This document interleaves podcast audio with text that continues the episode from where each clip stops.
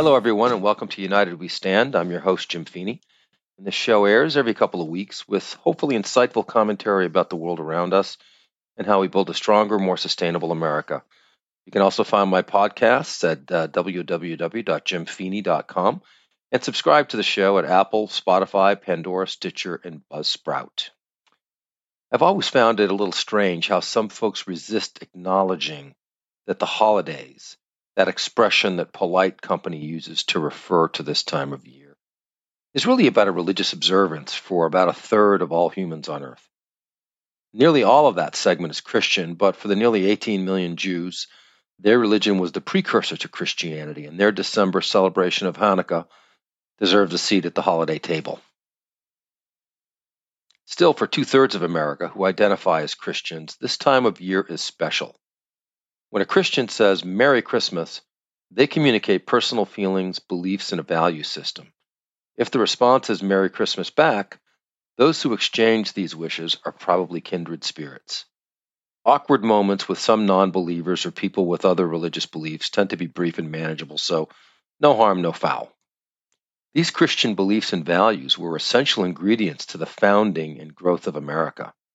These are just the facts, despite the loud protests from a small minority. I think those people who can't receive a Merry Christmas with the joy in which it was intended are the same people who claim the virtue of diversity and inclusion. If diversity and inclusion were taken seriously and applied consistently, then those grinchy recipients of the Merry Christmas should be elated in the same way they are when, say, they see a gender neutral bathroom. For those of you listening who are Christian, please don't be offended with what I'm about to say.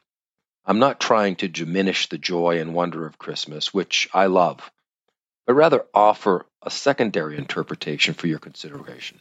So here goes. The Christmas story itself is fundamentally a political act. The delivery of a Jewish Messiah who would rid their homeland of the, of the Roman scourge. For observant Christians, it was God incarnate to deliver a radical new playbook for people to live by. It starts with Mary and Joseph traveling to Bethlehem for the purpose of registering for the census ordered by the all powerful Roman Emperor Caesar Augustus. Mary gave birth to a baby boy named Jesus, who was viewed as a threat to Herod, Rome's puppet Jewish king who had heard rumors of a new Jewish Messiah being born. When the three wise men of the East came, who were following the Christmas star, uh, by the way, did you see that beautiful Christmas star on December 21st? When these wise men came to Herod's court to inquire about the birth of a new Jewish king, Herod told them to return, to tell him where Jesus was so he could worship him. Sensing something fishy, the wise men left the country without alerting Herod. In a desperate move to stamp out any opposition, Herod ordered all the firstborn sons in the land to be killed in an effort to exterminate Jesus. When Mary and Joseph caught wind of this, they escaped to Egypt for several years until it was safe to return. That's some pretty intense political drama. What little we know about Jesus' life before his great ministry suggests a pretty boring life as a carpenter dutiful son, and devout Jew. However, at about 30 years old, divine revelation transformed him into the Jesus we know from the Gospels. He courageously spoke truth to power to both the Roman occupiers and the Jewish priestly order of the Pharisees. Over his three year ministry, Jesus' radical message of freedom, love, and tolerance became enough of a threat to the established order that it cost him his earthly life. As Christianity grew throughout the Roman Empire, it became such a threat that eventually persecution of Christians became government policy. Starting with Emperor Nero, who reigned from 54 AD to about 68 AD, and continuing for nearly 400 years, being exposed as a Christian would cost you your livelihood, social standing, and even your life. It's amazing that under all that government pressure, for such an extended period of time, Christianity grew rapidly. Its adherents didn't care about the cost of their faith because they were living for a higher goal. After a certain point, the persecution strengthened Christianity, and if the Romans admired one thing, it was strength. How does that old adage go?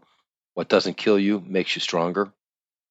For those of you who have read my book, Locally Grown The Art of Sustainable Government, you know that I'm suspicious of all forms of centralized power, and that includes religious power. And after 400 years of persecution after its creation, and another roughly 400 years subsuming the monarchies of Europe, the church became one of the most important power centers in the Western world. The centralized hierarchy of the church was led by the Pope, God's emissary on earth to us little people.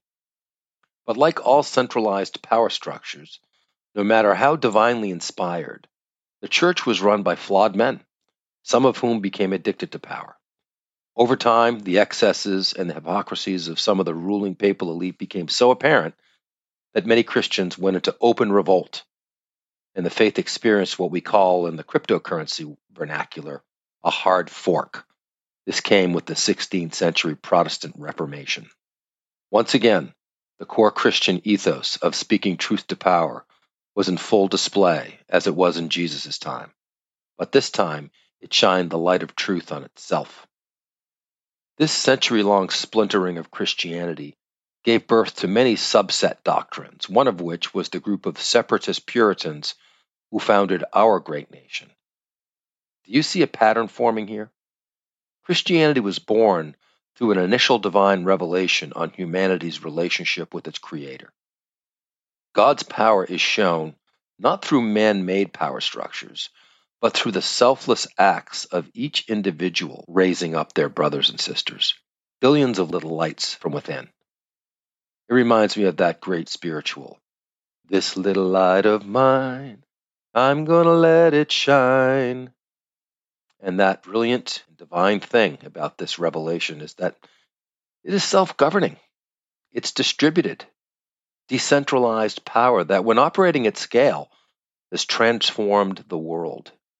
Christianity is self correcting in that it rebels against the corruption that always emerges from human attempts to control it. It believes that the natural state of man is one of self determination, where each person is free to make choices and live with the consequences of those choices. It also understands that all choices are not equal. Some choices are bad for us individually and for society at large. Now, I'm not so arrogant to think that Christianity is the only road through which we can connect with our divine nature. My read of history is that all religious traditions put humankind in a subservient relationship to a single or group of gods. Christianity is what I was raised with. But Jesus' unique message was that the kingdom of God was attainable by all people, not just those of a certain race, gender, culture, or social standing. This message eventually becomes a threat to any human power structure that becomes corrupt and persecutes large groups of its own people. These power structures eventually collapse under the weight of their illegitimacy. The United States was built on these Judeo Christian values of freedom and tolerance. And when institutions become corrupt, people of faith speak truth to power. The 19th century opposition to slavery started with the Quakers and then spread to church pulpits throughout the northern states. The modern civil rights icon, Reverend Martin Luther King Jr., was the pastor at Ebenezer Baptist Church in Atlanta. The abuse of children by the Catholic Church hierarchy was called out by individual lay Catholics who demanded justice. I think it's high time that people of all faiths stand up to the growing power of our federal government, for which the value of individual freedom is increasingly being viewed as a threat we are starting to see seedlings of this resistance to centralized power emanating from the pulpit. Italian Archbishop Carlo Maria Vigano recently decried the Great Reset, whose architects are, in his words, a global elite that wants to subdue all of humanity, imposing coercive measures to drastically limit individual freedoms and those of entire populations. American Cardinal Raymond Burke said the following in his sermon last week there is this mysterious Wuhan virus, about whose nature and prevention the mass media daily give us conflicting information. What is clear, however, is that it has been used by certain forces, hostile to families and the freedom of nations, to advance their agenda. These forces tell us now that we are the subjects of a so called Great Reset, the new normal, which is dictated to us by their manipulation of citizens and nations through ignorance and fear. Now, I know what some of you might be thinking. Why should we be lectured by a Catholic church that protects child abusers? It's a good question, but I don't think of the comments from the two priests as representing Catholic Church doctrine, but rather as declarations by an individual person of faith calling out a moral danger. In fact, these priests are voicing opinions that are in conflict with those of Pope Francis, the leader of the Catholic Church, who seems to share some of the goals of the Great Reset. No, these clergymen are speaking truth to power both outside and inside the church. And this brings me to my larger point that the Christian message is rooted in the words of Jesus, not the extrapolations of those words by an institution. We each are charged with taking personal action, and simple membership in an institution doesn't satisfy the obligation to personally get involved. We cannot outsource the hard work of doing the right thing to a government that tells us, don't try this at home. Leave it to us experts to care for the poor, educate the children, and attend the elderly. Just vote for the right people, pay your taxes, and you can get back to your comfortable lives with your iPhones, Instagram, and government benefits. As if this somehow absolves any of us of personal responsibility to our fellow man. I don't think so. Contrary to how most people think of government coercion as the threat of violence, the 20th and now the 21st century is really the story of the main means of coercion of the population being that of comfort. Comfort.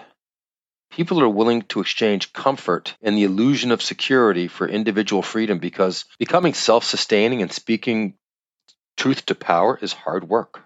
It forces you to put skin in the game. Unfortunately, many people begin to think more about the risks of losing their comfort than the potential rewards of more liberty.